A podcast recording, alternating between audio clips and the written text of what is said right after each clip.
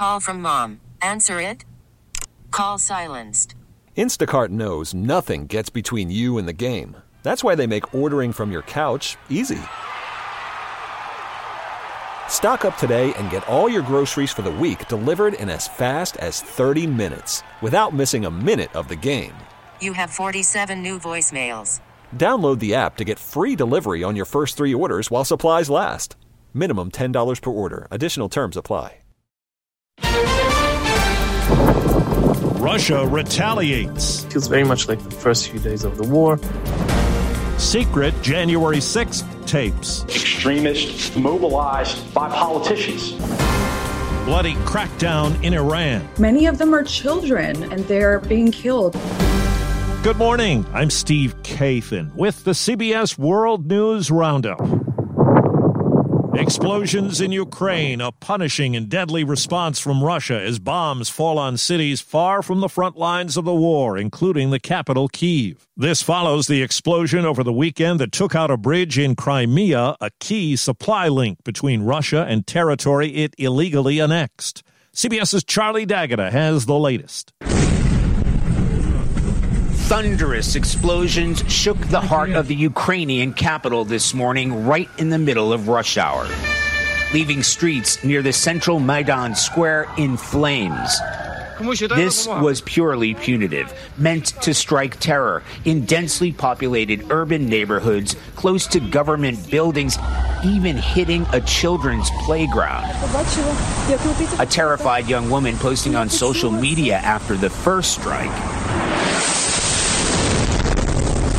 captured the ferocity of a second blast, but she appeared to have escaped serious injury. The gloves came off in a coordinated assault across at least 10 cities, like Dnipro, in Lviv, and again overnight in Zaporizhia. North Korea says its recent barrage of missile launches was the simulated use of its tactical battlefield nuclear weapons to hit and wipe out potential South Korean and American targets. Leader Kim Jong un has signaled he will conduct more provocative tests. Audio has emerged that was recorded by one of the police officers injured during last year's attack on the U.S. Capitol. It comes from a meeting with Republican lawmakers after the attack and ahead of what could be the final hearing for the House panel that's investigating. I was trying to convey to everybody I knew. House GOP leader Kevin McCarthy is heard on it. He was asked at one point by the mother of an officer who died why then President Trump didn't call off the mob. Injured officer Michael Fanone says South Carolina's Lindsey Graham said at the meeting officers should have shot rioters in the head. Fanone was on CBS Mornings. He did kind of fly off the handle and say that uh, we should have shot all these protesters in the head. What did you think when he said that? Well, I told him I thought I appreciated his enthusiasm, but you know there's very specific guidelines that dictate law enforcement's use of force. Four weeks from tomorrow, the midterm elections, many close races seem to be tightening up. The latest CBS News YouGov battleground tracker shows the fight for Senate control amounts to a toss up. CBS News Director of Elections and Surveys Anthony Salvanto says a handful of contests will determine the outcome. Wisconsin and Arizona are two Senate races out of, I think, five that will ultimately determine control of the chamber. They're both close for reasons that are across all of these races, and that is it's the economy against abortion. Now to Iran, where deadly demonstrations against the country's hardline regime are into a fourth week. CBS's Roxana Saberi has more on how some people are risking their lives to help injured demonstrators. Death to the dictator rang out across Iran for a fourth weekend in a row. Schoolgirls chanted, Woman, Life, Freedom. Activists say security forces appear to be getting more brutal, even firing pellets at school kids. Most of the injured fear going to the hospital because there some have been detained. They'll show me a picture of their injury and they'll say, What do I do? Sometimes Dr. Kayvan Mirhadi yeah. says many injured Iranians have even reached out to him in New York on Instagram, appealing for medical advice or referrals to doctors he trusts in Iran. It goes from bullets to pellets, bird shots. So you're basically walking injured protesters through what they need to do to treat themselves. I have step by step kind of instructions on what to do with burns, with bullets. I put posts on gunshot wounds to the chest. Despite the risks, resistance is spreading. Some shopkeepers are going on strike. Hackers interrupted state run TV with the message, Join us and stand up. And more women are symbolically strolling the streets without the required headscarves. Former Federal Reserve Chairman Ben Bernanke is one of three men to share the Nobel Prize in Economics for their research on banks and financial crises. Douglas Diamond and Philip Dybvig are the others. Facebook says as many as a million users may have had their login information stolen. The parent company Meta says its researchers discovered more than 400 malicious apps designed to steal the Facebook data. The company's reaching out to users who may be at risk. Alabama Republican Senator Tommy Tuberville is under fire for saying Democrats are pro crime and suggesting those who commit crimes are black. They want reparation because they think the people that do the crime are owed that.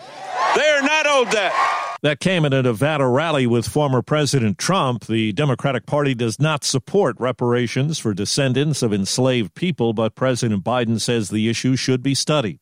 Some members of the Los Angeles City Council are calling on the council president to resign. It's an accessory when we do the MLK parade. After leaked audio emerged from a closed door meeting with Latino leaders, during it, Council President Nury Martinez made racist comments and criticized other council members. The Democrats issued an apology and says the comments were made in frustration and anger. Two 17 year old boys were shot and wounded outside the home of New York Republican candidate for governor Lee Zeldin. Zeldin and his wife were not home at the time, but their teenage daughters were and were not hurt. At what point are we supposed to talk about the crime on our own streets? I'm standing in front of crime scene tape in front of my own house. You can't get me more outraged than right now. Zeldin has made crime an issue in his campaign ads. Police believe there's no connection between the shooting and the family residence. In Newport, Oregon, police are investigating the discovery of three hand grenades with explosive labeling that washed up on a beach last week. It's believed the white devices are simulators that create battle sounds but are not deadly, but how they got there is not clear.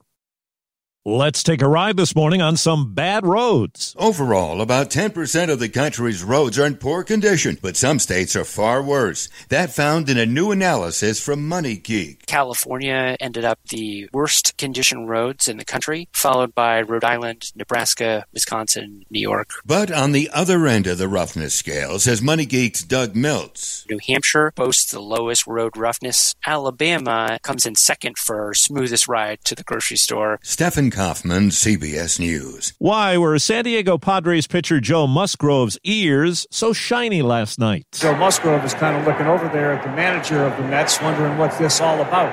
And checking his ears. On ESPN, the Mets had him checked for sticky stuff during a dominant shutout performance that sent San Diego on to the National League divisional playoffs. The umpires found nothing. That's the roundup. I'm Steve Kathan, CBS News.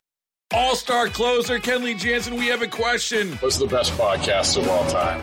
Baseball isn't boring, baby. I'm Rob Bradford, and every single day I'm sitting down with the biggest names to show you this great game is the greatest game. It's my podcast, it's my passion. It's a cause I started more than two years ago and is now the most prolific national daily baseball pod there is. Another fact, so jump aboard the BIB Express. Follow and listen to Baseball Isn't Boring, presented by Wasabi Hot Cloud Storage on the free Odyssey app or wherever you get your podcasts.